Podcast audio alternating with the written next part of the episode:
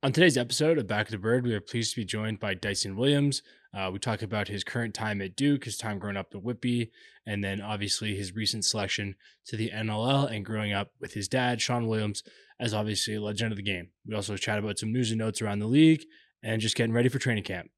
Here it is. This is episode ninety-six of Back of the Bird. Take your first ride and run, baby, run. You got a spine of steel and a roar of thunder. Yeah, you make me drown, yeah, you pull me under. Your love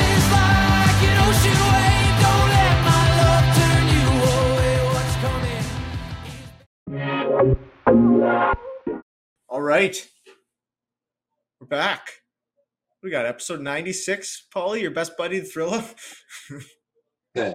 Yeah, I guess so. You got to get him. Should have had him on for the ninety-sixth episode. Uh, what were we thinking? That uh, is not how I thought we were starting today. Just getting yeah, right into it here. Right into the mix here. Uh, I didn't even clue in, to be honest. That's so stupid. What's that? I, I didn't even clue in on, to be honest. That's how stupid I am until you mentioned his name. Who, uh, what, is there another number ninety-six? Uh, doesn't, um,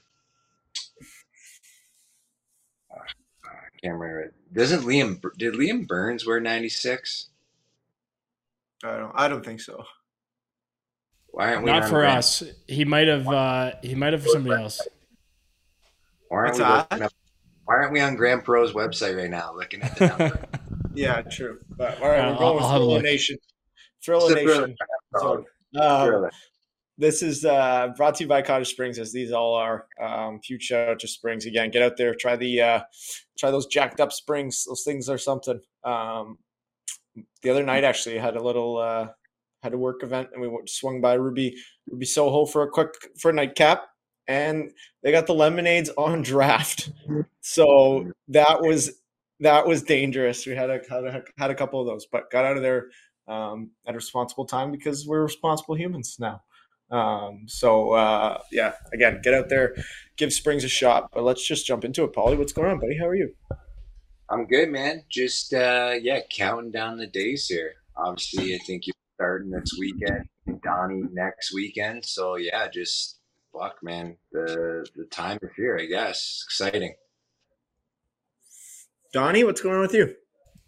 Yeah, I think that pretty much, uh, sums it up, man. It's, uh, It's exciting. It's definitely a little scary. I think if you don't have that little pit in your stomach, you're you're maybe not doing it the right way. But um, yeah, it's, I'm fired up. It's funny, like when uh, you know, going from N L L to P L L is obviously a lot, and then all summer you're just like, holy shit, there's a lot of lacrosse. And for the guys playing senior A, it's a lot of lacrosse, and you're just kind of like, oh my god, I'm playing so much.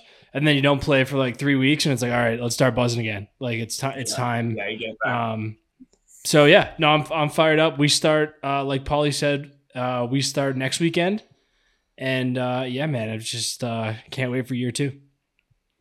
Let's go. Yep, we're uh, same. It's crazy, man. I, I think like I mean, we're recording this on Thursday. I'm I leave tomorrow morning to go to, to, to beautiful, beautiful Ranch Vegas. There, um, haven't been there in a minute, but it's uh, yeah, I'm doing doing the drive-in work the day there, so I'll be hanging around. Um, cause hey, it's gotta, better than the better than the flight to J F K and then work, eh? Yeah, yeah, exactly. So um, this is uh, this makes it a little easier just to be able to control it. So be an early morning for me, driving driving there, but um, you know what's excited, man. What's funny, by the way, I was listening to uh, to thirty-two Thoughts the other day, uh, Elliot Friedman's show, and they were talking about Patty Kane, and I guess Dallas is one of the rumored destinations for him, and they said yeah, one of the reasons Uh, he might not want to go to Dallas is because their travel is so shitty because it uh, like relative to the rest of the league. And it was kind of just like crazy. Like it, that's a big consideration for us. But the fact that that would come up for like another a guy at that level was like kind of nuts. But then you think about it, like, you know, Dallas's closest teams would be like Vegas, which is still a couple hours. You go yeah, to L A all the time, which is pretty far. Just thought that yeah, was kind of nuts that like even those guys have to far. consider it. Yeah. Yeah, that's uh That's interesting, but uh, but yeah, I guess I wasn't here last week. But all time, uh, all time hilarious move where we spend a week here We spend, Donnie and I are on here chit chatting about spend your spend your time with the old ladies, do all your thing, get it out of the way. And I finished it up with an all time shortest relationship in, in history, so we're back on the market. But uh, just in just in time for season, no distractions. I guess is uh, that's that's the positive we're going to take out of it. We're di- we're diving headfirst into uh, into lacrosse again. So. Hey, they gotta they gotta get a new word for the for the bat signal when you have a podcast. That's like a super bat signal. Yeah, yeah. Listen, we, the people know everything here, so it's uh, you gotta kind of you gotta keep everyone in the loop. I know it was I was out there shooting shooting stories like nobody's shot machine gun stories with their old lady before, but you know what? Sometimes things just uh, sometimes they just don't work out. But uh, my sister's gonna be devastated, Lomi. She really she, yeah she. She was the biggest. She wanted me to find somebody so bad, eh? But hey, she was sliding my D Ms happy. She's like, "Does Dan have a girlfriend?" I, I mean, I can't wait for her to listen to this episode and just be heartbroken for you. So. Oh, it's all good. Listen, it was good. There's they're grown up decisions. We're all we're all moving on. Uh, hey, speaking of, speaking of that, so I'm living with uh, my girlfriend right now and her roommates. So. Uh, four girls oh, and myself. I'm shoving it in my face. No, and and is is your buddy Blake back on uh, Bachelor in Paradise? Is he back in the? Uh, He's in the back mix? in the mix. Blake is back in the mix. I worked out with him um, a little while ago, and he he gave me a lot of insight, a lot of things I can't say. Um, maybe maybe we'll start like maybe we'll create like a Bachelor in Paradise spoilers. Um, but uh, hey, we don't want yeah, you getting, we don't want you getting Shane Pinto'd. with, with yeah, I don't, I don't. Oh fuck, yeah, that guy, tough, tough, tough draw. But um, but yeah, he, you- he went he went back on that. Um, and then people don't realize like because he was home and someone like responded to my story was like, "What the hell? How is he? What is he coming home from like Mexico to work out with you and then go back?" I'm like, no, like they filmed that show in like a week and a half. Like it's a it's a very quick stint. Um, but yeah, he all time hilarious on that show. They like, I think it was like the second day he was there, they brought back his ex fiance, like right in front of him. Like he, and he had no idea and they hadn't spoken since. So it was, uh, and, and him being the guy he is, he was panicking a bit, I think. But, um, but yeah, he's, that guy does it all, man. He's now, he's, he was in like Tahiti with humpback whales, like just in the middle of the ocean, hanging out and Madagascar and everything. He's living the dream. So, um, but yeah, he's back in the back of the limelight. I'm, Insider trading alert. This is my bet. We don't we don't just cover lacrosse insider. I bet you he's the next Bachelor. Ooh, he's never been. He's only been on the Bachelorette. Yeah, only Bachelorette and Bachelor Bachelor in Paradise. So I bet you he's going to end up being the next guy. Let's That's go. My feeling. Blakey boy, looking for yeah. love. Right? Yep. But uh, but yeah, outside of that, we're getting into the busy season for work here too. Um, so it's going to be, uh, all time time management. Um, so it's, uh, it's, it's, yeah. Speaking of busy season, Dory went back to work this week. Solo parenting, bud. No. Yeah. I'm on the grind. And then to make things worse, the gym I work out at just shut down the daycare for good. Movati? Yeah. Why did they do that? Yeah. Uh, just. You know, typical corporate like bullshit. Just, first thing, yeah. first thing to go is the caring for people. Exactly. Oh, and we know this affects your life, and it's like so. I actually was gotten this like big battle with them because the last a couple weeks I can't even like it's still open for like another week or something. Anyways, so I get in this like big battle because like we call the one day like okay, like we're on our way to the gym. Usually, you just call and be like, "Hey, can I bring my kids?" And they're like, "Yeah, we have room." So we're going there and then call and they're like, yeah, sorry, we're not taking like infants today. So like, we got to like rearrange our whole day. Dory goes home. I still work out with, with Mac. I don't know what we do, but I'm just like, so I call, I go to the front desk and I'm like, and I hate doing this. I'm like, hey, can I talk to like a manager? Oh, you like, Karen'd them. No, I'm just like, I'm like, hey, like, you know, I know you guys are shutting the daycare down, but like, I can't even get my kid in now. So like, what am I paying for? So she's like, no, I totally understand. I'm like, yeah, I'm not like, I'm not trying to cause anything, but it's like, you know, can I get like my money back or like not pay? Like I'm just paying this for no reason. So she's like, yeah, I'll talk to my general manager and like get back to you. So as I get this call from this girl, general manager, I don't know who she is. She's like, hey, like, you know, I understand, you know, typical like blah, blah, blah, blah, blah. He was like, this is what I'm willing to do for you. We're still open for the next week, week and a half. I will book in your kids every day for you to make sure you have a spot. I'm like, that doesn't solve anything. He's like, okay. I'm like, that's not the issue. The issue is like, I can't like. No, I can't come. Yeah. And like, and then even when I try to come, I, she's like, well, I'll book you in for the next week and a half. I'm like, no, I want my money back. She's like, fortunately, we can't give you your money back. I'm just like, whatever. Like, so I might have you to, see that, might have you see to that car, that new truck out front? I already used your money. Like, yeah, I cool. might just cancel my membership out of spite. But like, no one had to care, so it was brutal. So I don't know. Maybe we got yeah. a business idea here, boys. Daycare gyms. Yeah, that's the same Strictly thing as like golf. Why does golf have daycares? Mm. We used to do a. That's got legs. The golf thing's definitely got legs. The, yeah, one hundred percent it does. I know a lot we, of private yeah. courses like kind of have you know, it's like drop your kids off and then whatever. But yeah, yeah, even like a par three. Like if I was trying to revitalize the the Land of Legends, Camille, um, I would make that a daycare golf club. Yeah. Um, anyway, that but, and uh, Max pissed the bed last two nights. He sleep with me and right. Fucking right, Mac. So things are going great in my world right now. So hey, the good news is if that ever happens, you, you can blame it on him. Yeah, um, but uh, I'm not sure, but we just blamed it on Mac.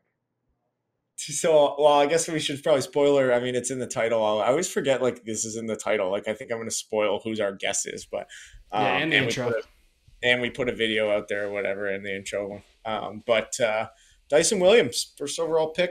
Duke guy, weapon, um, son of a Hall of Famer, like just kind of just checking boxes. Um, so great, great little chat with him there. Um, you'll see some, I was in the corporate setting there doing that one because uh, we had to do it. We were grinding long hours. Hopefully my boss sees it. My boss sees it. We had, we did that interview at ten p.m. Um, but, uh, but should we maybe jump into Donnie, talk a little bit about this, uh, the N L L releasing the broadcast schedule here? About uh, how about the Kelsey brothers talking about lacrosse in their podcast? Yeah, yeah, that was a nice little boost. Um, Those guys get like four million views. Yeah, like, they're they have like a million and a half followers on Instagram now. Yeah, that's fucking ridiculous. Um. But yeah, do you think do you think those guys could step? Do you think if they just picked up a stick, they could go play in the Olympics? I don't like. There's no fucking chance. No, no, no. And well, speaking of that, do you see that little video? Um, the Rock tweeted out or put on Instagram too. Uh, it was like Mitchie Marner, Chal, and then a guy. Yeah, yeah I did see that. It goes. That was pretty cool. Do a nice little crossover, all trying each other's sports. That was pretty funny. That's pretty cool. Yeah, yeah, and shout out Chal for fucking bundling that. Chal bundled that first target when he took when they did the shooting, uh, the hockey shooting. After those are all the long hours we put in with the slapshot regatta at the mansion. That's exactly what that is. That's that's the that's the five a.m. Bergie's got the pads on, and we're going six rounds shootout down there, and Chal's hitting corners off right center. That's unbelievable. Um, Donnie, you got the thing over there? You're struggling. Yeah. So, uh, so the N L L, like we said, released the game of the week schedule for T S N. Um, so, uh, opening weekend is Friday, December first. Uh, we're actually lucky enough to play. Uh, it's a doubleheader on the first. So Saskatchewan at Halifax is the early game, and then Panther City at Vancouver is the late game. Uh, not going to go through all of these. Uh, just more wanted to bring attention to the fact that. Uh, it is public, and also uh, it just seems like this game of the week in Canada is really one of the biggest paths forward for our sport because um, you know Sportsnet owns the a lot of the hockey now. Uh, you know the Raptors don't play every night, and the C F L isn't what it used to be, and that kind of thing. It seems like getting uh, Canadian markets and Canadian rivalries on game of the week is is pretty huge, and. Uh, we talk about it all the time with getting on linear T V, at, like in Panther City, just being an American market, we don't get it as much. The Canadian teams definitely get in the mix more with T S N, but uh, I think guys know when they're on T V, they know when it's a national T V game, it's just got a different feel and, and, you know, great broadcast crews and everything like that. So uh, cool to see that um, back. And uh, just reading through the press release here, record four doubleheaders. So uh, weeks one, fourteen, sixteen, and twenty uh, will all have uh, two games in one night. And then uh, there'll be flex games at the end of the year as well, similar to how you'd see in football, uh, where essentially the league will get to decide which games go on T S N. So, uh, you know, I think either the league is thinking that hopefully with these new schedules uh, and the new standings a- approach, there'll be a-, a lot of parity at the end of the year and, and hopefully some pretty good matchups there. So uh, looking at it now, I think everything from week uh, from f- starting Friday, April fifth, which is week uh, sixteen. Everything after that is is flexible, so you'll get your best games on T V. Sweet. I, yeah. I, I like that. Uh, I like that doubleheader. I feel like that didn't happen much last year. I think it was just usually one game. No. It says it's a record. The four weeks with doubleheaders is a record. So I'm not sure how many times it happened last year. Um, but yeah, it seems great, and I think it's cool too that. Night. What's that? Strap in, folks. Across all night. You know? Yeah, I think it's cool too with Halifax and um, uh, because Halifax is a different time zone, right? Isn't Atlantic time zone even a little bit ahead? Yeah. So uh, I think it's cool wow. that like they can start at eight or whatever local time, and the rest of the country's getting it, you know, right in kind of the prime time. Um, love to see the the N L L lean into like a N H L type thing and have have a, a Halifax game start at, at five, and then a Toronto game, and then a. Uh, Uh, Colorado or Panther City game, and then a West Coast game or something like that. I think that could be cool, but it seems like we're kind of building to that with these doubleheaders. Speaking of that, do you guys see that Frozen, Frozen Frenzy? Did you watch it at all? I watched some of it, yeah. It's pretty cool. Um, I liked it a lot, but um, yeah, it's exciting. I, like I said, I talked about this, I think, last time or last time we talked about kind of like game of the week stuff, but like, I mean, going, walking into a bar in Toronto and like all eighteen T Vs have a um an N L L game on, like it's just, you get eyeballs, right? You get people being like, what is that? And then it's, you know, the curiosity, and again, we're, we're building towards the Olympics too. Like there's, I don't know, there's a lot of, there's a lot of moving parts here that are looking good. So um really uh really exciting stuff. Um outside of that, in terms of kind of things going on in the league, um Reese Dutch, hung him up, retired after four hundred twenty-two goals, six hundred sixteen assists, one thousand thirty-eight points, and two championships. Um, Were the game a, and the game winner in one of them. So you got to think that's Hall of Fame. One of the eight. If if those numbers don't get him in, the toe drag, the Reese Dutch toe drag gets him in. He patented yeah. that in the underneath toe drag. No one does it better than Dutchie. But yeah, he, uh, I got to play with him for a couple seasons um, on the island where he's from in Victoria. And, uh, yeah, just, I mean, all-time guy, all-time player. And, uh, yeah, man, hell of, again, hell of a career. You look at those numbers. Those are – you put those up against anybody, really. So congrats to him, man. Now he's got some young kids and just, yeah, man, he's also battled some injuries over, over the years. So, again, hell of a career. Congrats to Dutchie boy. Awesome, man. Um, and then other news really just in the league um, – all-time beauty too, from from got traded from New York to Albany, Jordy Jones-Smith. Also, um, I believe it's a baby girl. I think it is. Um, just had a baby girl, um, and I think he also just moved too. Like this guy's, and he just passed the bar. Um, so this guy's doing it all. So Jordy, shout out, um, such a such a salt of the earth, like all-time nice guy. Um, But outside of that, I guess like not a whole heck of a lot. Again, things are kicking off this weekend for some teams, um, and then most teams um, will be going. Will be going next weekend. Um, I had I had um, one more thing that I forgot to put in those notes, but uh, I haven't had a chance to watch the whole thing yet. But I saw the clip of uh, from Dan, uh, your brother Dan Paul's last game from that Rock City Unplugged, uh, that series that they've done.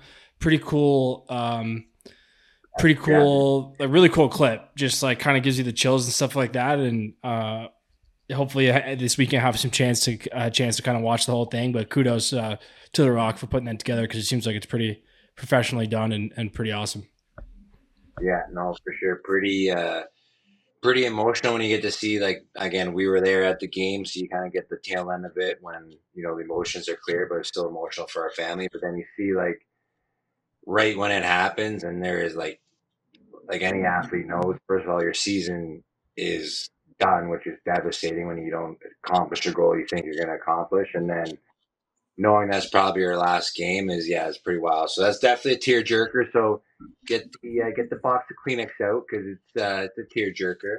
Um, but yeah, again, it's a it's a very cool video, and then kind of cool teaser for them to start the season. Like, it's the end, but now you're going into new, and I'm sure they're it looks like they're starting that whole new series again too. Because I think they went through like the I think the trade for Bushi and stuff like that. So again, pretty. Uh, pretty cool thing. And with, like, you know, we've been saying this for years, like since like the H B O twenty-four seven, like those are things people love. They want to see like behind the curtains who these guys are, what goes on day to day. I think it's just uh only does good things for the sport and for team.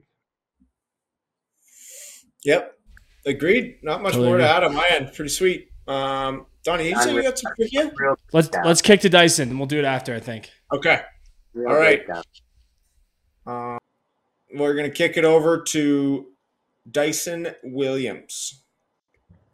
This interview is brought to you by Lucky Penny Media. At Lucky Penny Media, we are a full-service marketing company without hefty agency pricing.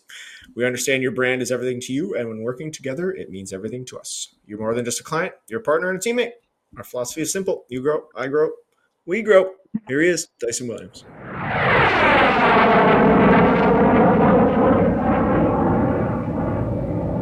Right. We are pleased to be joined by this Oshawa, Ontario native who played his entire minor career with the Whitby Warriors. He currently plays college ho- hockey, college lacrosse at Duke University, where he currently sits top ten all-time in goals scored with a full season to play. This summer, he competed for Team Canada at the World Lacrosse Championships as one of the only current lacrosse college lacrosse players on the team. Most recently, he was selected with the first overall selection of the twenty twenty-three N L L entry draft by the Albany Firewolves. Welcome to Back of the Bird, Dyson Williams. What's going on, buddy? Hey, thanks for the, thanks for the intro. I uh, appreciate it. Excited to be here. College hockey player. I fumbled those ones pretty good, but um, what's uh, what's going on? How's uh, how's life down uh, down in North Carolina? Yeah, it's good. Yeah, I actually, I, I played a bit of hockey back in the day. I stopped probably, I was like twelve years old, but um, then just played lacrosse. But um, yeah, uh, can't complain. Back at Duke for my final year. And, uh, you know, weather's been unreal in North Carolina, like always. So um, enjoying it. I'm on the business school grind. So uh, it's still a lot of school, but um, definitely enjoying it and, and glad to be back here um, wearing the blue and white for one more year. So, so this is this is the COVID year? Is this your COVID year back, fifth year kind of? Yeah. Yeah. So back. Actually my entire class, uh, my entire class, we have eleven guys in it, and um, all eleven of us came back for the uh, for the extra year. None of us transferred out or, or graduated. So um, it's pretty cool. So we have a big team this year, and um, so we all, no one wanted to leave. So pretty good sign, but uh, yeah, enjoying it. That's unreal. Yeah. Good stuff. That's, uh, I'm surprised, Paulie, you didn't use that, uh, that slip of the tongue that I said hockey to to talk about how you played junior hockey. I we don't we don't go there yet. Maybe during the banner. How's, Maybe that, how's my boy Dino doing? Dino Junior He's good. You know, he's uh, you know he's living the father and coach life. You know, he's got three kids, so he's he's busy on and off the field with us. And I know he he likes coming out to practice because, you know, it's kind of like his uh, his time to hang around.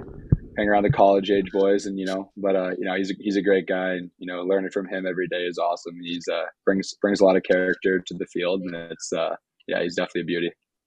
That's unreal. I played with him. Uh, I played with him in Philly way back in the day. So, but we'll get into we'll get into other people. Like I played with your dad, now I play against you. So we'll get into all that. It's me. I'm an old fuck. It's wild. Well, let's, uh, yeah, I mean, speaking of that, why don't we just kind of get right into it, man? How did you, uh, I mean, I think all of us could probably guess how you got into the game, but how did you, uh, how did you first pick up a stick? Yeah, so uh, obviously my dad playing. I, my first game I went to, I was actually a week old. Um, my dad was playing for Buffalo in two thousand, and uh, I was born in February, so a week later I was uh, I was at a Bandits game, and you know, I was sitting in one of those huge uh, orange Bandit hats, um, and uh, you know, so ever since then, obviously, I've been around the game. Um, then I, I think I started playing when I was three years old. Um, you know, my dad, my dad actually told me a lot, like he, he never pressured me as a kid into, into playing lacrosse. He obviously gave me a stick and, and kind of led me in that direction. But, um, you know, he kind of gave me the option if I wanted to. And I, you know, I fell in love with it at an early age, obviously, and, um, kind of stuck with it ever since. Um, but, uh, my grandfather, so my dad's dad, he actually played for the, for the Brooklyn Redmen back in the day. Um, back in the eighties, and he played in the Scarborough for the Scarborough Saints um, back earlier th- before that. So, um, you know, lacrosse has um, been in the in the Williams family for a while. So, um, definitely um, exciting times. You know, continuing to follow in the footsteps of uh, my grandfather and my dad, and just uh, you know, keep things going. It's awesome, man. Um, what uh, what's I mean, as a kid, was was he coaching you, or any, or or did you have other coaches growing up? Yeah, I had some other coaches growing up, um, more so in, in field lacrosse. But um, uh, for the most part, the pretty much my entire minor career was was coached by my dad. Um, you know, we had a lot of success in minor and a lot of great players um, that I played with um, back when I was a kid. So, uh, uh, yeah, having him as a coach um, obviously was incredible. And then he coached me in, in junior A as well with the Warriors. So, um, you know, we kind of had that solid, you know, father, son and coach player relationship where, you know, um, when it's at the rink, when it's in the, in, in the locker room, it's, it's, uh, it's always just, uh, it's, it's player coach. And, you know, I definitely took the brunt of it harder sometimes because uh, I was his son and he, uh, he was never playing favorites. So, um, he definitely, definitely does a good, or did a good job at that to kind of balance um, that, especially with me at a young age. And, um, but then obviously, you know, after the games we'd talk, and then it would become just father son right after that. So it's uh, definitely a great relationship with him, with that regards. And um, you know, I owe I owe everything to him for where I'm at right now in my lacrosse game. Just learned learned a bunch, and obviously he's he's a Hall of Famer, and he's and he's done what he's done. So um, you know, his his success speaks for itself on the floor, and then now obviously staying too. He's he's uh, running the show in Vegas, so you know he's he's getting what he deserves in. Um, off the floor now too. He's a great coach, and um, you know, definitely building a great team in Vegas as well. The one I was gonna uh, sorry, go ahead, go ahead, Paul. No, just the the one thing that's like obviously so cool. Like you just you know your dad his his accolade and resume speaks for itself. But like you growing up in that household, like at what point did you like realize that your dad was a legend of lacrosse? Like, did you ever realize that, or was he kind of just always dad? Like, you know, I, I never had that. Like, it was always just like my dad, he never played lacrosse, but like, you know, coming from your family, like you say, your, your grandpa, who's, who's a legend as well, just a great guy. But like, at what point were you like, man, my dad is, you know, one of the best lefties of all time. Did you, did that ever dawn on you? Yeah, I honestly think back in the day, I used to, used to brag about it a little, just, you know, my dad's Shawn, my dad's Shawn Williams. And did that really mean anything to anyone that, that didn't know lacrosse? No, that didn't at all. But, you know, I used to, um, you know, rep my fifty-one Williams jersey at every every Nighthawks game, my childhood and, and Bandits games. So like, no, I, I think I, I did um, once I once I started like getting more like invested into lacrosse. It like really hit me how how obviously amazing of a player he is and and what he's done for the game. And you know, um, like you said, like it, it does the the accolades do speak for itself, but it is cool just knowing like you know. I think being at the Blue Cross Arena back in the day, just just hearing my dad's name on the on the P A a million times, you know, um, him lighting it up with Junior and you know and Shawnee Evans and the boys, like just uh, I think I, I realized when I was a kid, just like wow, this is this is really cool. So to be around be around uh, him during that time, and you know, spend time in the dressing room and, and kind of just um, hang around the boys, be a ball boy, and um, definitely definitely a cool thing to to have and cool memories to have growing up. Obviously, there's a lot of, you know, uh, intangible lessons you, you would have learned from being around those guys. Is there like a lacrosse lesson uh, that you remember from uh, – I know we talked to Jeff Teat one time, and he was talking about how he used to watch John Tavares shoot. Was there uh, like a kind of a skill thing or like more of a tangible lacrosse thing that you took from not necessarily just your dad but from being around those legends when you were a little kid? Yeah, I think uh... – one of the big ones. I mean, when I think of my childhood and, and, and watching my dad play, I do think of his two-man game with John Grant Junior And, you know, I think that, um, you know, obviously the two-man game is one of the biggest parts of, of box across offense. And, you know, um, you know, obviously a very strong left side there, and, and watching them, the creativity that they had together and kind of making plays that uh, other guys aren't even attempting to make. Um, I do remember uh, there was a game, like, I think, I think junior, I think my dad might've uh, thrown a ball off the glass, um, to like a pass off the glass to Junior, like behind him. And, and, you know, I tried it with uh, Ryan Barnable um, in minor lacrosse. Um, I think we actually, I think we actually were successful off them too, made it, made it work. Um, but, uh, you know, watching them do that, and then, uh, you know, seeing like plays like that translate, and just the creativity and the, the chemistry that you can get. And I think, um, from that, I, uh, that's where I kind of got the creativity from, you know, watching highlights of those games. And, you know, I, I grew up all, also just hammering N L L highlights on YouTube and, and watching, uh, uh, rewatching games all the time, and just kind of learning from all those players of, of that generation. And I think, uh, um, you know, I started doing that and playing in the backyard, playing in the living room, and just, you know, I never, never stopped kind of trying to like try new trick shots and all that stuff, and kind of gain, gain that kind of, or, um, creativity in my game. And then follow-up question on that. When I watch you play, and also when I would watch your dad play, I always noticed the small pocket in the stick. Is that, uh, I'm assuming that came from your dad. Has that kind of been your, your style the whole way? And, um, yeah, kind of maybe just talk about that a little bit.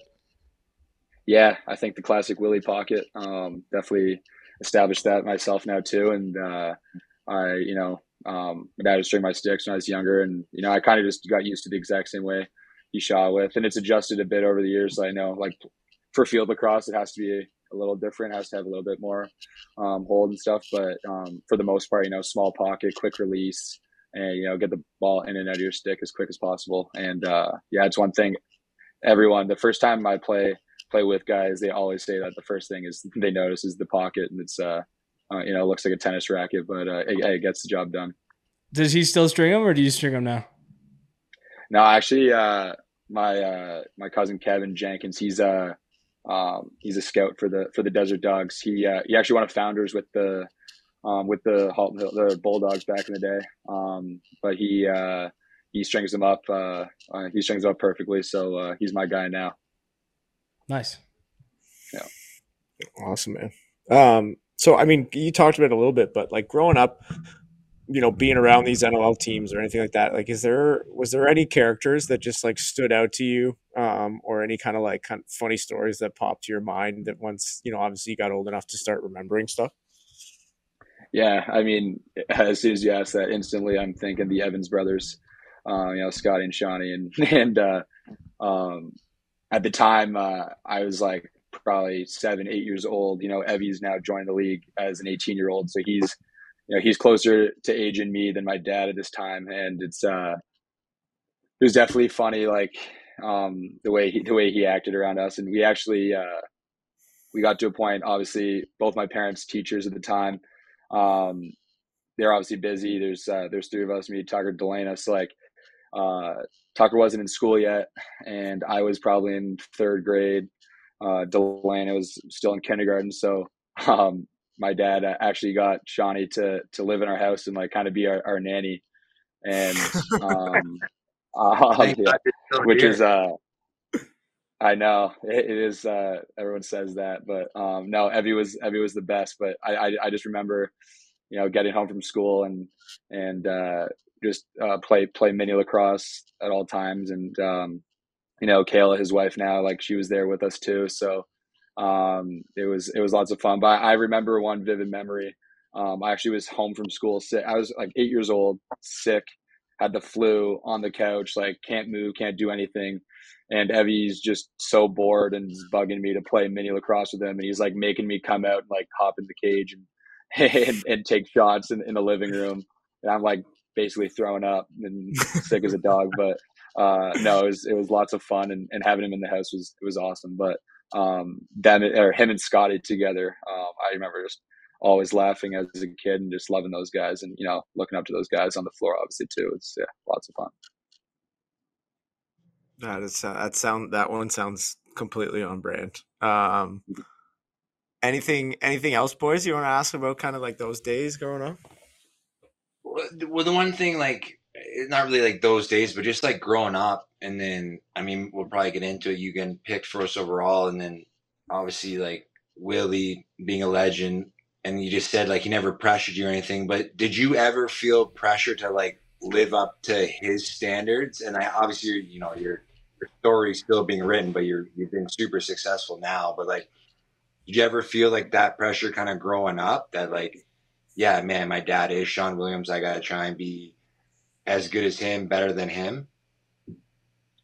I think that I never really felt like it, like as pressure. I just more felt like that just added to, to my drive, um, just kind of being around him. And, you know, I, I feel like too, it was like, I was definitely at an advantage, you know, learning the intricacies of the game and like the way, like, you know, how like a game day works. I was hanging out just the way, you know, you got a routine going before a game, and um, getting used to that kind of thing at a young age kind of got me more dialed. I felt um, at a young age and getting used to that. But no, I, I feel like, it just more made me, it made me want to be successful more because, you know, watching him and, and seeing the number fifty-one everywhere. And I think uh, that, that definitely just added to just wanting to be, wanting to be great at the sport and following his steps.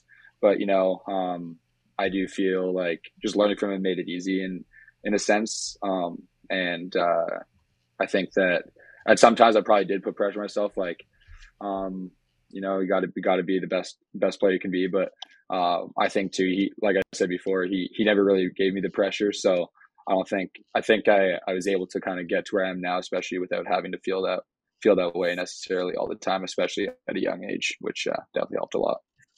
For sure. No doubt. Um, well, why don't we move, we'll move into kind of like junior and stuff, and we'll, we'll go over that stuff. Um, and then, and then get into, uh, into your time at Duke. But you walk us through kind of the junior days, the memories, um, and kind of what it meant to you to play for, uh, for your hometown team. Yeah. So, uh, I guess, uh, minor lacrosse was very successful. So well, we, I think we won nine, eight provincial championships, um, with, with Whitby and minor. So, um, you know, I kind of grew up with a lot of success. Yeah. Nine. It was, uh, we won the Tyke A box. We won novice A box and field. Um, I won four Pee Wee A box, or two box, two field, and Pee Wee minor and major. We, we, we swept the floor, and then, uh, didn't win anything in Bantam, but then midget, we won, uh, we won box and field to wrap it up. Um, wow. So a lot of success in minor. And then that obviously, you know, took a turn, you know, junior A, uh, my rookie year, um, we had a pretty good team.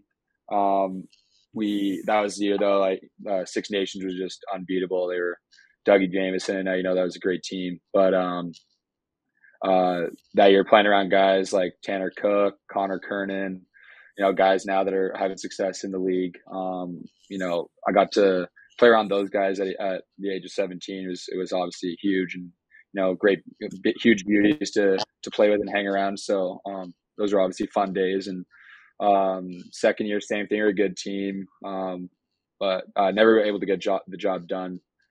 And then um, I think it would have been my third year was actually really my last year of junior because, um, you know, we I think we battled, we battled, we lost in game five to Brampton um, that year. Um, but once again, we had we had a pretty good team that year too. Um, we just never we were always just like kind of in the middle of the pack, never never a dominant team, but kind of always just like the edge. We we made the playoffs every year, but just never never able to get the job done. But then obviously COVID hit.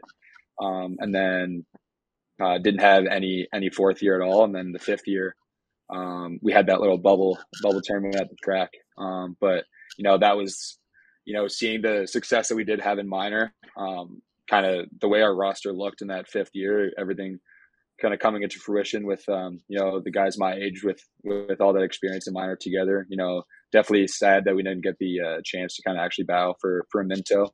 Um, because I do think that we uh, were definitely one of the teams in the hunt for that for that that year, but um, still obviously had some great great junior memories, and uh, yeah, and obviously like I said, talked about before, getting coached by my dad was huge, and um, I do think that uh, you know some big games at Iroquois Park, and you know, can never go wrong with those, and lots lots of battles with that, uh, at that place over the years. So definitely enjoyed it, but definitely wish uh, there's a bit more of a storybook ending from that regard.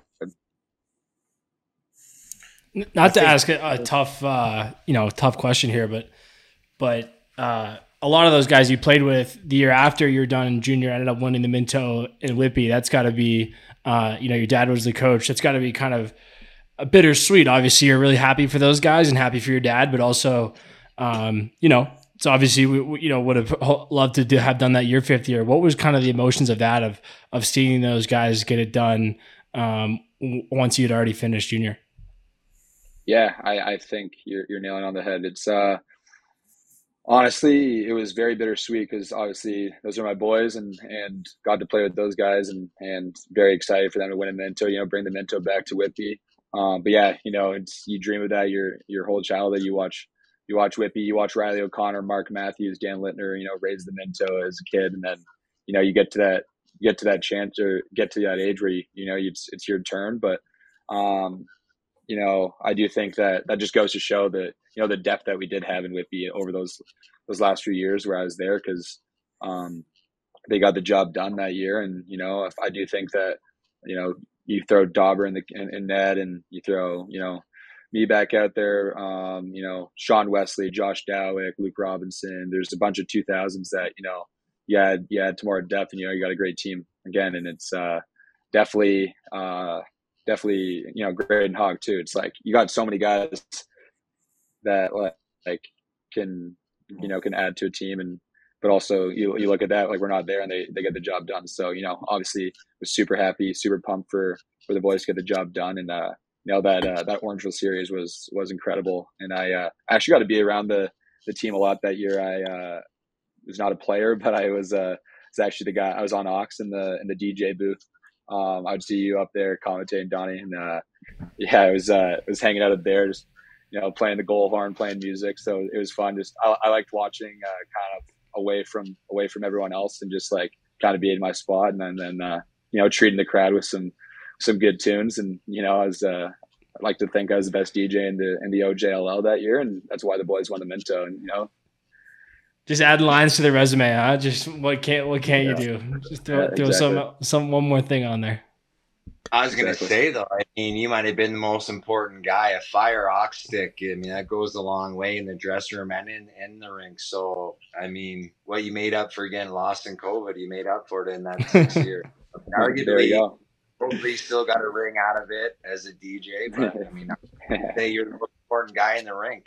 Hey, now you got to retire the you got to retire the turntables though. You, you did it once, you won the, won the title. That's it. What was hey? Speaking of that, what was like the go-to tune if you're gonna fire up a tune? What was like the go-to tune, or like what was like the tune of that season? Do you think? Um, I'm trying to think here. You know, Goldhorn had like uh, "Let Me Clear My Throat" playing. Getting the getting the crowd pumped up, but uh, that's old school, old school of, Buffalo Sabres goal song. There. Yeah, that's what. It, yeah, it was a, it was the Sabres goal song being used, but uh, you got that. Yeah, I know you had some like Back in Black when the boys come back on the floor.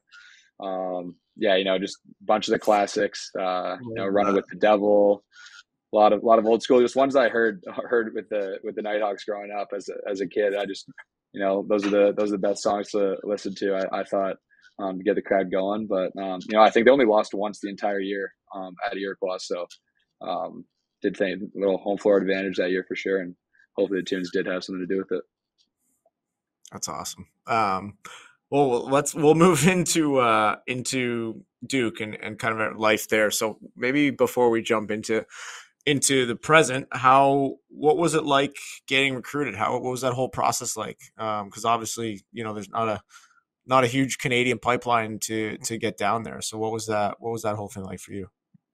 Yeah. You know, everything with recruiting, I got to say thank you to Brody Merrill for that. Um, my time at the Hill was, was, uh, was amazing. And, you know, Brody kind of helped me, uh, you know, get to where I am today. Um, but you know, I was, I was still back in the early recruiting days. Um, now it's all, you got to wait till you're, your junior year of high school, your eleventh grade, and um, September first. But for me, it was I was still able. I think I was the last class. I was actually at the last class that was fully uh, early recruited, and uh, so obviously I remember just being I was, I think I, at the time, like going on the visits I was going on, I was probably a couple inches smaller and like probably a buck fifty. So I was like, just not, not the same, not the same as I am now. So, um, you know, I was kind of looked at pictures recently at uh, going on visits, and yeah, I definitely look like a different person now. So I think that's like, that is a funny thing to think about, how, you know, you're, you're doing those visits at, you know, fifteen, sixteen, and you're, you don't, obviously you have no idea what you're going to look like in three years, but you know, you're making, making one of the biggest decisions of your life, you know, where you're going to go to school for four years. So, you know, once, uh, once Duke got on the radar though, it kind of just kind of was too good. I was, I, I absolutely loved Coach D and, uh, you know, Duke's campus and, and, you know, the mix between academics and, and athletics. Um, you know, the basketball games here are electric. We're a football school now.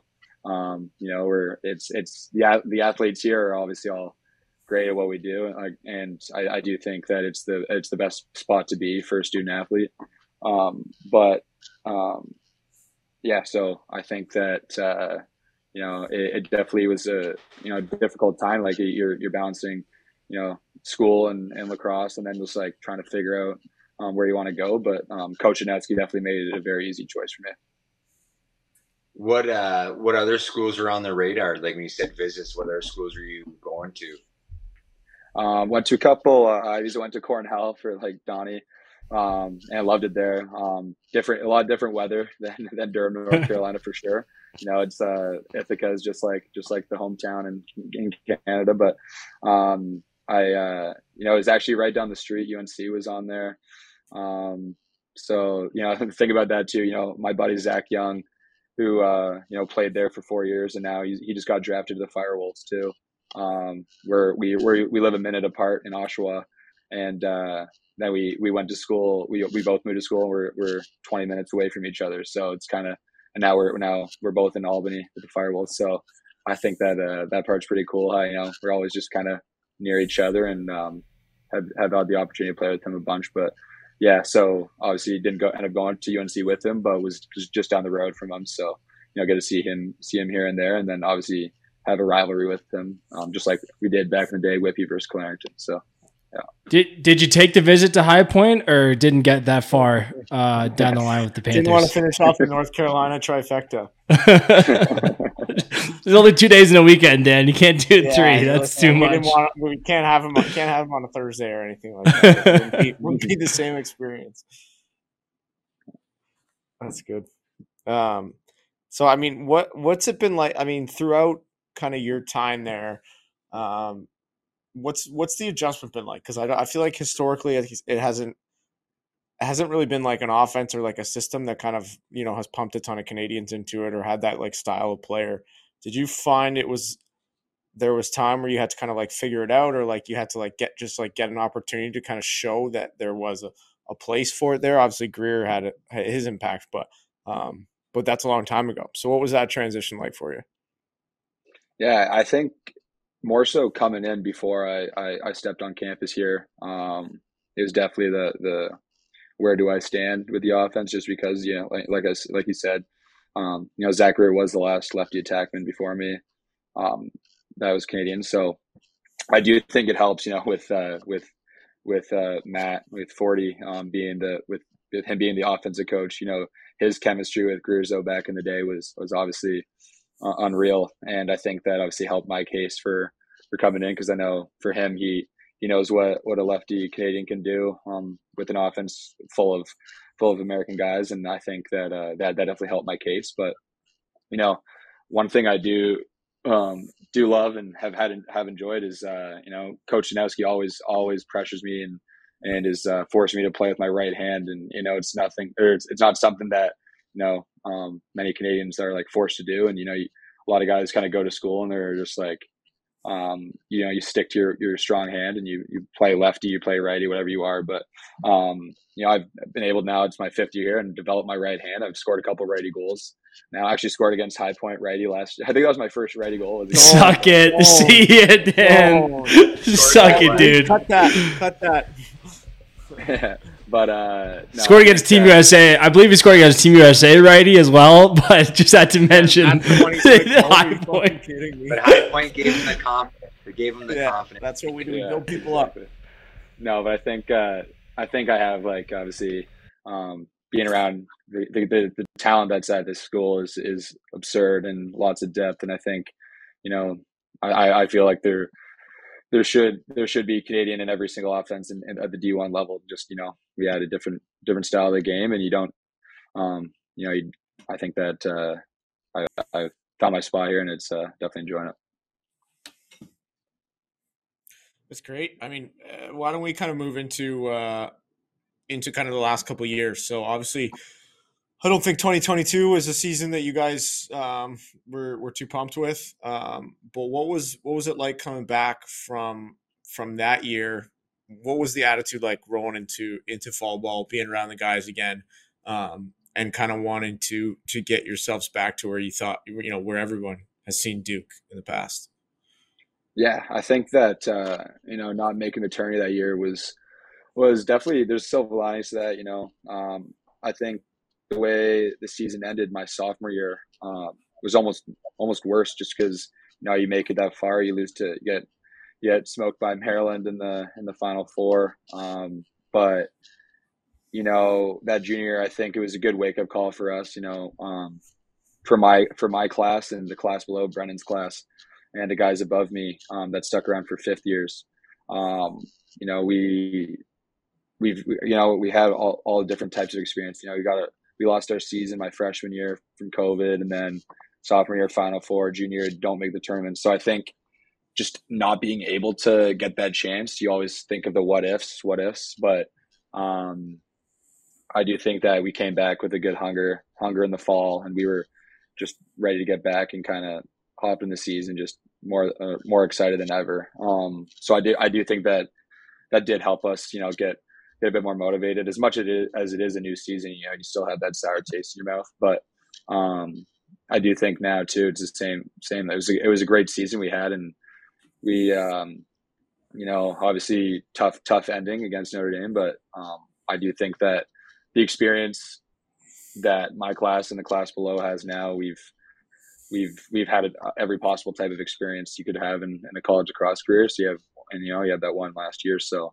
um, you know, hoping for that storybook, but um, storybook ending. But you know, um, definitely got to take every um, every win with every loss, and you know, got to learn from it all. But um, yeah, it's been, been tough, and you know, it's uh, like it's it's it's almost the same thing now too. It's an, it's a new season here as well, and and you know, same result. I I look at the same like.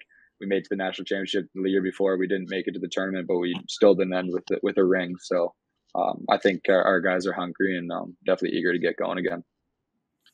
With uh, with that being said, like you just mentioned, like your whole class, eleven guys, come back, which obviously is, you know, I, I'd assume is going to be huge for you guys. Are you guys talking as like a group, like, hey, we want to run this back? Because you do see like guys transfer out this and that, like. Did you guys kind of make a conscious effort to be like, hey, let's all come back, let's run this back? Or like, was it just kind of by chance everyone came back? Honestly, yeah, it's actually funny because like we never like really like talked about it. I think it was just more just like, I don't know what it is about um about here. It's just like no one no one wants to leave this place, and I think it's uh you know, it shows our it shows our culture we have here in our in our locker room, because you know, you have the the first guy on the depth chart and the fifty-second guy on the depth chart. You know. Um, they, they love this team as much as the other. And I do feel, um, you know, there, there are guys that I play with, you know, that, um, could easily start at, at many different schools and won't, won't touch the field and, and haven't touched the field, but they, they just don't want to leave this place. And it's, it's really cool. Um, the camaraderie you got here for that reason. And I think, you know, we never even like really had a conversation like, oh, like we're running it back. It was just more like, it was more just, um, kind of the assumption that everyone was going to stay. And once, once it all worked out that, you know, we all got into, um, majority of us in the business school, one guy in a different program. Um, you know, it was, it was cool that, you know, we all were able to come back to Duke for next year, you know, get a second, second piece of paper from this school, which uh, you can't complain about there. And, um, you know, be with your boys for another year, and then obviously get some transfers come in, join you for, for a year. But, um, yeah, I think that that's a big part of, uh, why I love it here so much is is the locker room, the guys here. What's uh, what's the one guy taking that didn't get into, what did not get into business school? What's he taking? Oh, he's taking uh, he's he's like a it's master's of engine you know, it's engineering of financial technology. So it's okay. it's way even it's it's legit. I thought it was just gonna be like he came back for a fifth year, like Jim or something. That no, no, really he's uh, no, he's doing a hard one for sure. He's a smart guy, but uh, yeah, I couldn't be doing. I wouldn't be doing that one, but um, yeah, that's why most of us are. I mean, the business school is still hard for sure, but that that I don't even. Yeah, don't know what that would be like. I'm sure he'll do all right after school. Yeah, it's all right. Yeah, he'll he'll figure it out. Something he'll he'll he's not doing gym class poly, but uh, even gym class, yeah, gym class, gym class degree from from Duke, I think is uh, uh, you're, you're still doing all right. Uh, what? Uh, let's talk about Brendan O'Neill for a second. Um, what? Uh, a guy like that. I mean, obviously, people saw the international stage. We won't touch too much on that because we're a Canadian podcast, but. Let's. Uh, I mean, what's it been like playing with uh, with a guy like that, practicing with a guy like that, and, and just you know, obviously, you guys built some chemistry over time. But uh, how's uh, how's that been? Yeah, you know, the big fella, he's a beauty, um, absolutely wep- absolute weapon on and off the field, and uh, you know, love to be around him. And he's, I mean, I mean, his his frame speaks for itself. You know, it's um, just big guy, and he's he's like uh, you know. The neck, like the he's like a mix of like John Grant Junior and Mark Matthews with his size and his skills, and I think you know playing with him is uh, obviously a treat because he he attracts every possible defender, and you know I get to to be- benefit from that um, here and there, so uh, it's lots of fun. But no, I think uh, it worked out a lot. Obviously, him being the class below, and then us getting the COVID year to kind of be with him, be with each other. Um, you know, only having that half season without him, and then now playing four years with him. Uh, it has been awesome, and I think uh, you know we we we love uh, you know talking, you know creativity and and uh, trying to like think of think of stuff we can do on the field together, and you know uh, fool around that way, but also you know dial it in when need be, and you know learn from each other, play off each other, and you know gain that chemistry like you said over the years, and um, you know and I I know that uh, you know. Obviously, he was a very hyped recruit in high school, and, and he was like the, the Zion of lacrosse. They all called him coming out of high school and, and all that. But, um, you know, he's he, it was really now like this past year, you know, winning the Tuaraton and, you know, the, what he did, obviously, in the Worlds, like you said, um, you know, his, his game's even more noticed than it was before. Um, but I do know, like, being around him for the last four years, he, he's been, you know, one of the best players I've ever seen in my life, just like live, like some of the stuff he's done in practice over the years, just, you know, you leave your, leaves your jaw on the ground, and it's, uh, it's, it's unreal being able to, you know, play with him, learn from him, and, uh, you know, get that chemistry going for sure. What, uh, you, you know, you get to see him more than, more than anybody. Obviously there's been a lot of speculation about, um, you know, his future, uh, you know, playing box, uh, you, you know, it seems like he's going to have a great future in both leagues. What do you think? Like, do you think obviously he can play? Uh, you know him better than anything else. Like, how do you think that'll translate to box?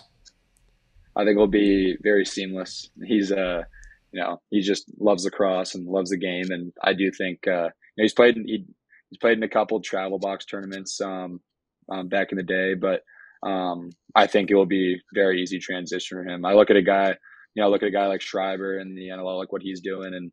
You know, guy that didn't play much box at all, and then you know comes to the league and is do- doing what he's doing now. And um, you know, both Long Island guys, and um, you know, with his size, with his just I Q and just his understanding of the game, he uh, uh, there's no doubt in my mind he'll he'll be a big asset in the N L L um, when he gets drafted next year for sure.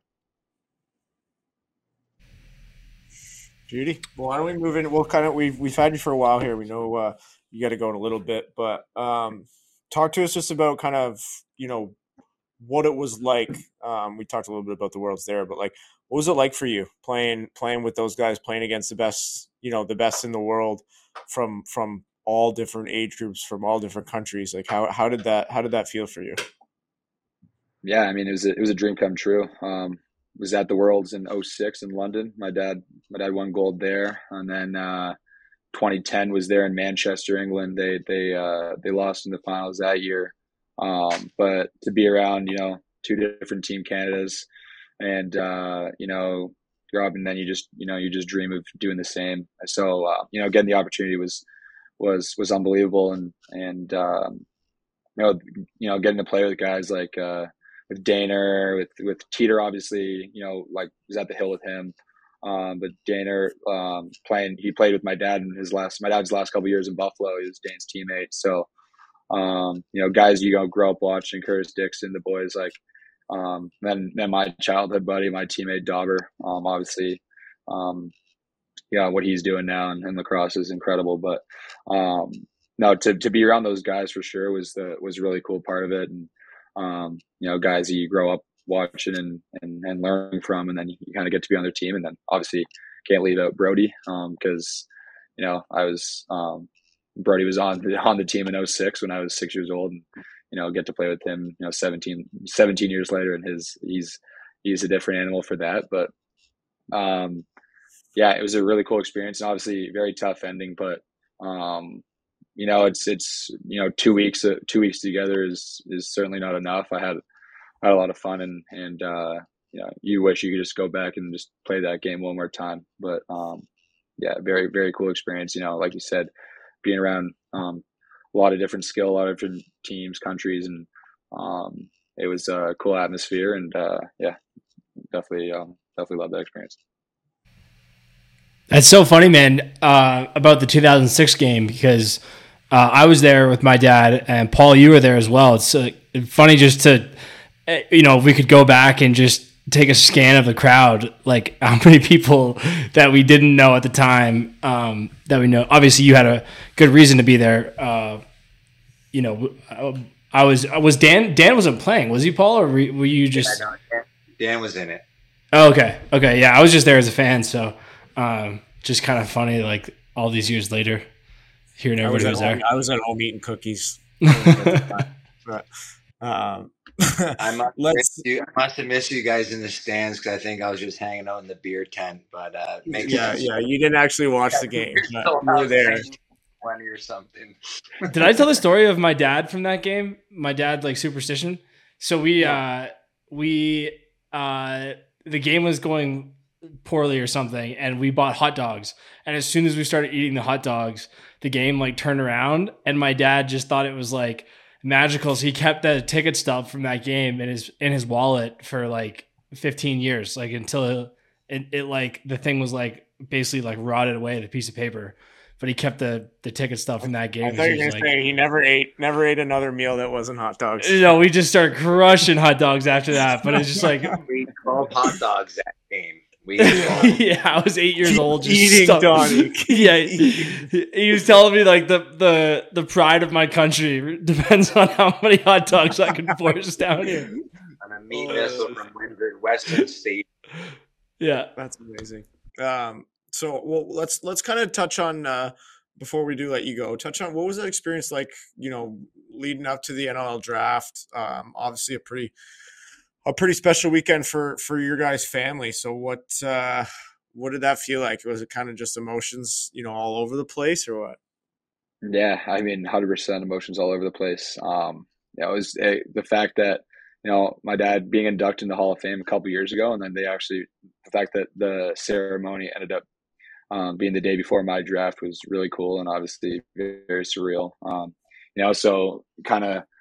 Or flew in um, and, uh, you know, get there for the Hall of Fame dinner and, you know, celebrate my dad's career. And then, you know, but, um, you know, got to, uh, you know, see like Toller get inducted, you know, Pat McCready, Doyle, a lot of, a lot of legends, Junior, um, Casey Powell, and just the, the class was obviously incredible. And, you know, that was a really cool night to kind of, you know, hear a lot of those guys guys talk that you you know those are the guys I was watching as a kid, like we, we were talking about before.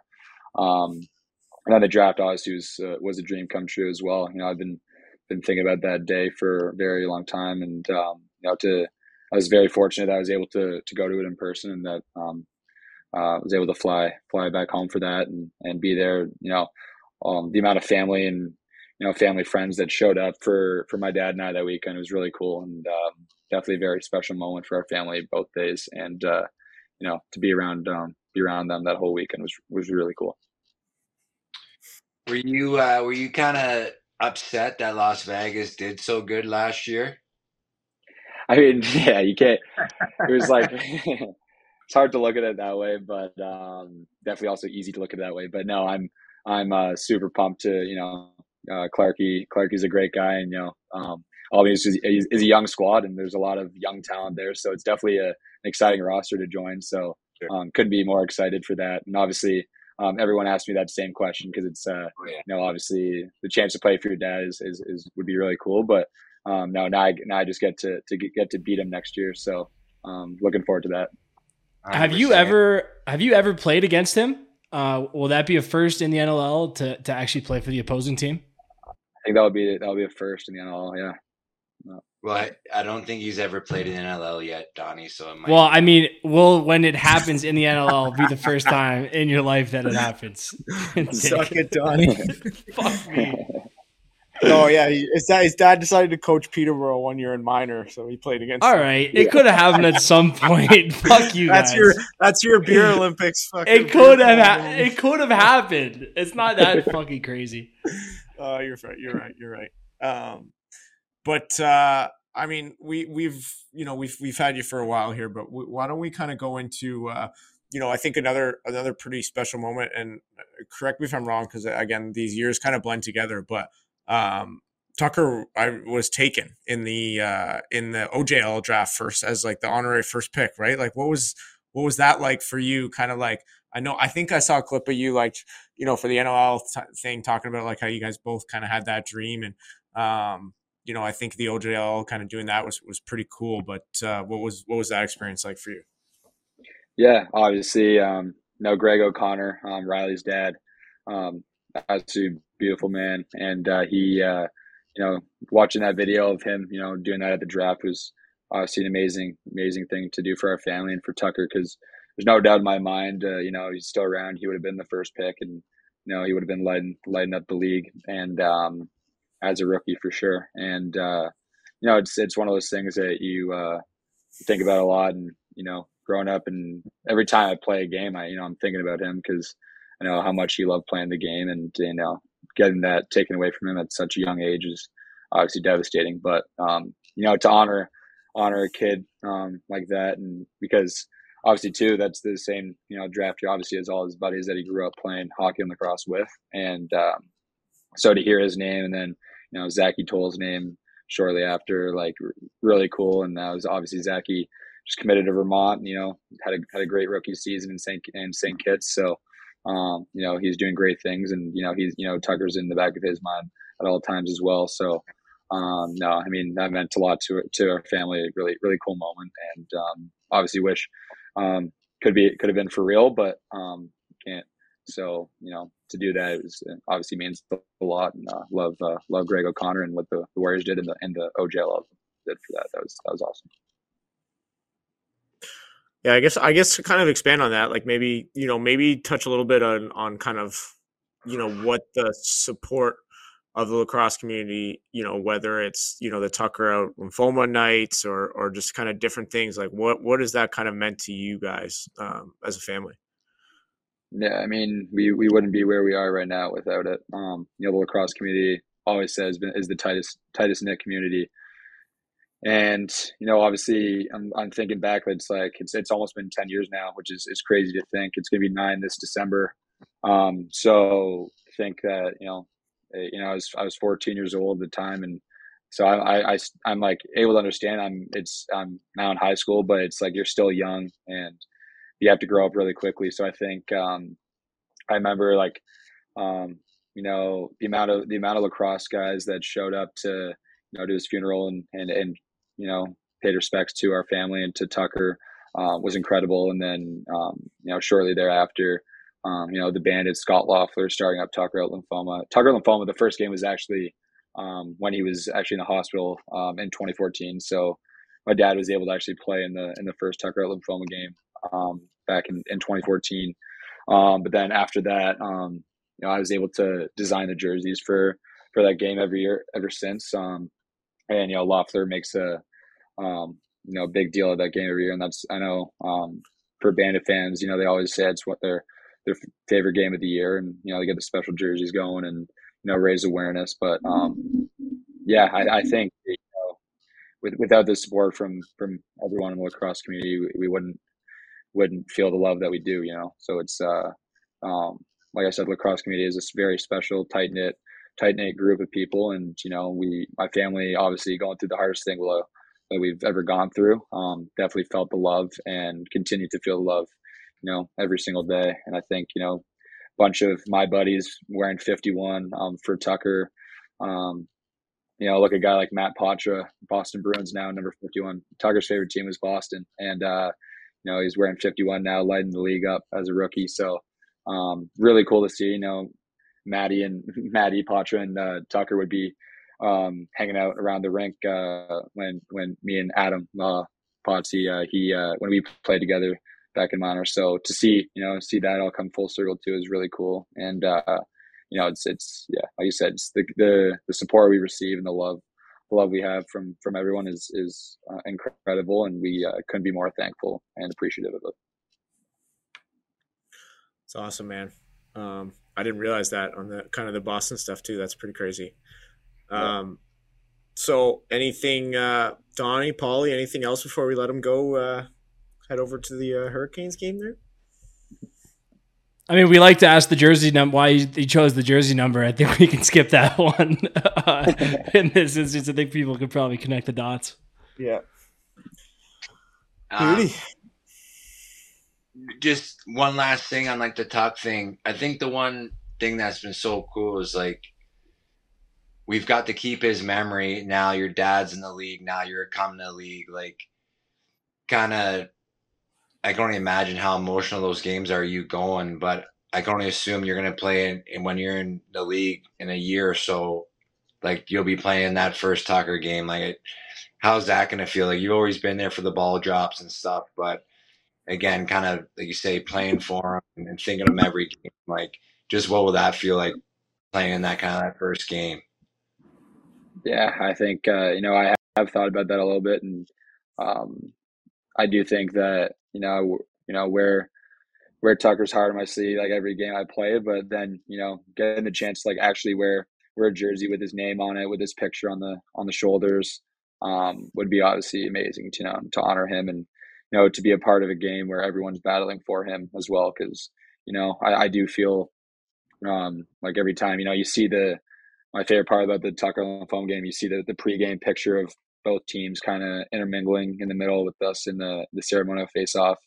Um, it's really cool. You know, it's, you realize, you know, it is, it is um, more than a game, and it's, uh, you know, a bunch of guys coming together and, you know, playing for, for a bigger reason. And, you know, um, playing for Tucker in that game is really cool. And for, for everyone battling, you know, childhood cancer and, and uh, you know, raising awareness for that. And I do think that, you know, to, uh, to always have him in my mind for every game I play, to know that, you know, the guy, the, the rest of the guys in, on my team and the other team are all thinking about him too is, is really cool. And um, will definitely be super emotional, but um, definitely be very exciting, and definitely want to get a dub for him that game for sure.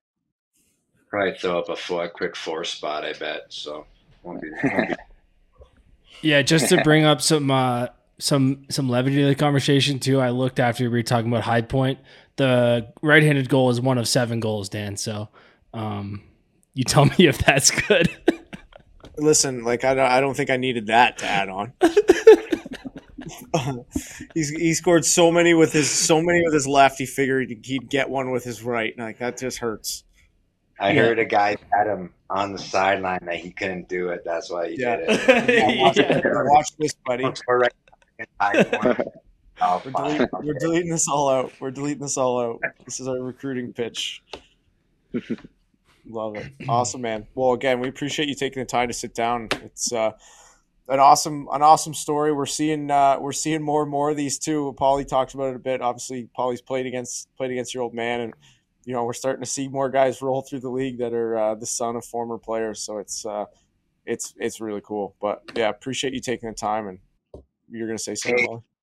Yeah, I'll be proud to say I've been uh, I've been slashed. Well, I've slashed both Williams now, but I've also been slashed very hard by both Williams. So it's an honor. When I leave this game, I'll, you know, a couple Hall of Famers, future Hall of Famers, got a couple baseball swings back. So it's been an honor.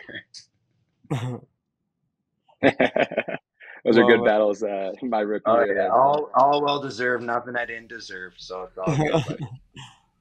Awesome. Okay, good stuff, man. Well, again, appreciate you taking the time, and uh, yeah, we'll uh, enjoy the season this season, and we'll chat with yeah, you. Best of luck in the college season, buddy. We'll be watching. Thanks, Dice. Thank you. Appreciate it, guys. Thanks for having me, boys. Thank you. Yep, of course.